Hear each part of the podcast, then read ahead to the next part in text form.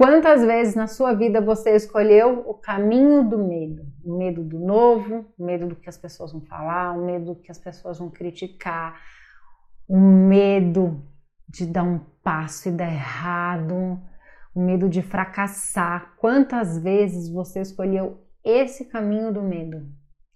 O que, aconteceu depois de você ter escolhido esse caminho? Você ficou frustrado? Você se arrependeu? Você está até hoje arrependido de ter escolhido esse caminho, de não ter ido com medo mesmo? Como que você vê isso? Quantas vezes você escolheu o caminho do amor, que aquilo fez vibrar seu coração e você falou: Eu vou, eu vou fazer isso. Independente do que possam falar, independente do que possam pensar sobre mim, eu vou fazer, porque eu vou escolher o caminho do amor. E o que, que aconteceu?